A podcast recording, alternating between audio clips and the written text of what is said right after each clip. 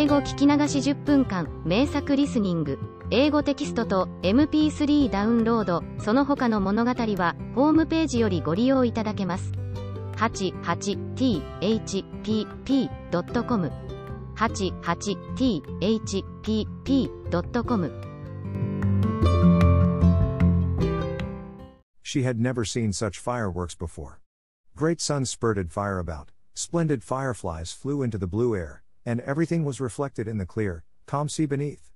The ship itself was so brightly illuminated that all the people, and even the smallest rope, could be distinctly seen. How handsome the young prince looked, as he pressed the hands of all his guests and smiled at them, while the music resounded through the clear night air. It was very late, yet the little mermaid could not take her eyes from the ship or from the beautiful prince. The colored lanterns had been extinguished, no more rockets rose in the air, and the cannon had ceased firing, but the sea became restless, and a moaning, grumbling sound could be heard beneath the waves. Still, the little mermaid remained by the cabin window, rocking up and down on the water, so that she could look within.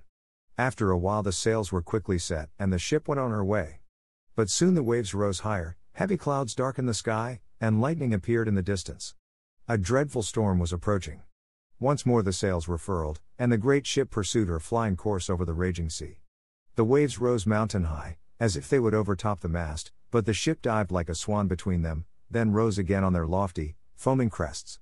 To the little mermaid this was pleasant sport, but not so to the sailors. At length the ship groaned and creaked, the thick planks gave way under the lashing of the sea, as the waves broke over the deck, the mainmast snapped asunder like a reed, and as the ship lay over on her side, the water rushed in. The little mermaid now perceived that the crew were in danger, even she was obliged to be careful, to avoid the beams and planks of the wreck which lay scattered on the water. At one moment it was pitch dark so that she could not see a single object, but when a flash of lightning came it revealed the whole scene. She could see every one who had been on board except the prince. When the ship parted, she had seen him sink into the deep waves, and she was glad, for she thought he would now be with her. Then she remembered that human beings could not live in the water, so that when he got down to her father's palace he would certainly be quite dead. No, he must not die. So she swam about among the beams and planks which strewed the surface of the sea, forgetting that they could crush her to pieces. Diving deep under the dark waters, rising and falling with the waves, she at length managed to reach the young prince, who was fast losing the power to swim in that stormy sea. His limbs were failing him, his beautiful eyes were closed, and he would have died had not the little mermaid come to his assistance. She held his head above the water and let the waves carry them where they would. In the morning the storm had ceased, but of the ship not a single fragment could be seen. The sun came up red and shining out of the water, and its beams brought back the hue of health to the prince's cheeks, but his eyes remained closed. The mermaid kissed his high, smooth forehead and stroked back his wet hair. He seemed to her like the marble statue in her little garden, so she kissed him again and wished that he might live. Presently they came in sight of land, and she saw lofty blue mountains on which the white snow rested as if a flock of swans were lying upon them. Beautiful green forests were near the shore, and close by stood a large building, whether a church or a convent she could not tell. Orange and citron trees grew in the garden, and before the door stood lofty palms. The sea here formed a little bay, in which the water lay quiet and still, but very deep. She swam with the handsome prince to the beach, which was covered with fine white sand, and there she laid him in the warm sunshine, taking care to raise his head higher than his body. Then bells sounded in the large white building, and some young girls came into the garden. The little mermaid swam out farther from the shore and hid herself among some high rocks that rose out of the water. Covering her head and neck with the foam of the sea, she watched there to see what would become of the poor prince. It was not long before she saw a young girl approach the spot where the prince lay. She seemed frightened at first, but only for a moment, then she brought a number of people, and the mermaid saw that the prince came to life again and smiled upon those who stood about him. But to her he sent no smile, he knew not that she had saved him. This made her very sorrowful, and when he was led away into the great building, she dived down into the water and returned to her father's castle. She had always been silent and thoughtful, and now she was more so than ever. Her sisters asked her what she had seen during her first visit to the surface of the water, but she could tell them nothing. Many an evening and morning did she rise to the place where she had left the prince. She saw the fruits in the garden ripen and watched them gathered, she watched the snow on the mountain tops melt away, but never did she see the prince, and therefore she always returned home more sorrowful than before. It was her only comfort to sit in her own little garden and fling her arm around the beautiful marble statue, which was like the prince. She gave up tending her flowers, and they grew in wild confusion over the paths, twining their long leaves and stems round the branches of the tree so that the whole place became dark and gloomy. At length she could bear it no longer and told one of her sisters all about it.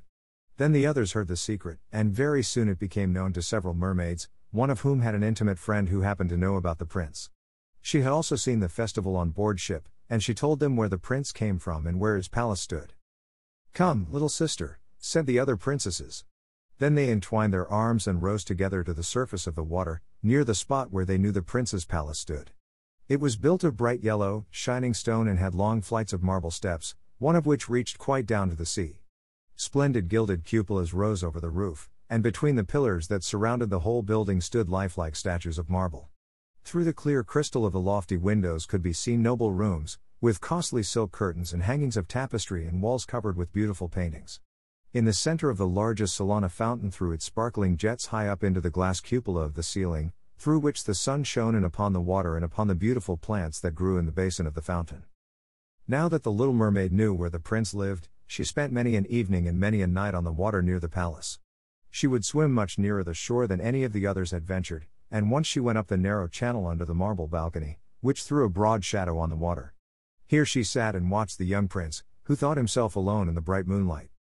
She often saw him evenings, sailing in a beautiful boat on which music sounded and flags waved.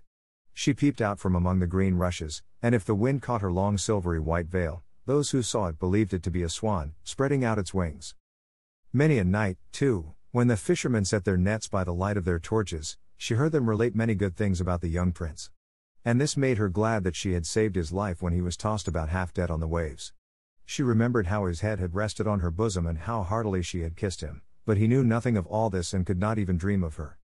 She grew more and more to like human beings and wished more and more to be able to wander about with those whose world seemed to be so much larger than her own.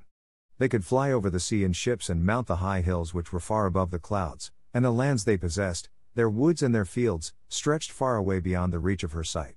There was so much that she wished to know. But her sisters were unable to answer all her questions. She then went to her old grandmother, who knew all about the upper world, which she rightly called the lands above the sea. If human beings are not drowned, asked the little mermaid, can they live forever? Do they never die, as we do here in the sea? Yes, replied the old lady, they must also die, and their term of life is even shorter than ours. We sometimes live for 300 years, but when we cease to exist here, we become only foam on the surface of the water and have not even a grave among those we love. We have not immortal souls, we shall never live again, like the green seaweed when once it has been cut off, we can never flourish more. Human beings, on the contrary, have souls which live forever, even after the body has been turned to dust. They rise up through the clear, pure air, beyond the glittering stars. As we rise out of the water and behold all the land of the earth, so do they rise to unknown and glorious regions which we shall never see. Why have not we immortal souls? asked the little mermaid, mournfully. I would gladly give all the hundreds of years that I have to live, to be a human being only for one day and to have the hope of knowing the happiness of that glorious world above the stars. You must not think that, said the old woman. We believe that we are much happier and much better off than human beings. So I shall die, said the little mermaid, and as the foam of the sea I shall be driven about, never again to hear the music of the waves or to see the pretty flowers or the red sun? Is there anything I can do to win an immortal soul? No, said the old woman, Unless a man should love you so much that you were more to him than his father or his mother, and if all his thoughts and all his love were fixed upon you, and the priest placed his right hand in yours, and he promised to be true to you here and hereafter, then his soul would glide into your body, and you would obtain a share in the future happiness of mankind. He would give to you a soul and retain his own as well, but this can never happen. Your fish's tail, which among us is considered so beautiful, on earth is thought to be quite ugly. They do not know any better, and they think it necessary, in order to be handsome, to have two stout props, which they call legs. Then the little mermaid sighed and looked sorrowfully at her fish's tail. Let us be happy, said the old lady, and dart and spring about during the 300 years that we have to live, which is really quite long enough. After that, we can rest ourselves all the better. This evening, we are going to have a court ball. It was one of those splendid sights which we can never see on earth. The walls and the ceiling of the large ballroom were of thick but transparent crystal. Many hundreds of colossal shells, some of a deep red, others of a grass green, with blue fire in them, stood in rows on each side. These lighted up the whole salon and shone through the walls so that the sea was also illuminated. Innumerable fishes, great and small, swam past the crystal walls. On some of them the scales glowed with a purple brilliance, and on others shone like silver and gold. Through the halls flowed a broad stream, and in it danced the merman and the mermaids to the music of their own sweet singing. No one on earth has such lovely voices as they, but the little mermaid sang more sweetly than all. The whole court applauded her with hands and tails, and for a moment her heart felt quite gay, for she knew she had the sweetest voice either on earth or in the sea. But soon she thought again of the world above her, she could not forget the charming prince, nor her sorrow that she had not an immortal soul like his. She crept away silently out of her father's palace, and while everything within was gladness and song, she sat in her own little garden, sorrowful and alone. Then she heard the bugle sounding through the water and thought, He is certainly sailing above, he in whom my wishes center and in whose hands I should like to place the happiness of my life. I will venture all for him and win an immortal soul.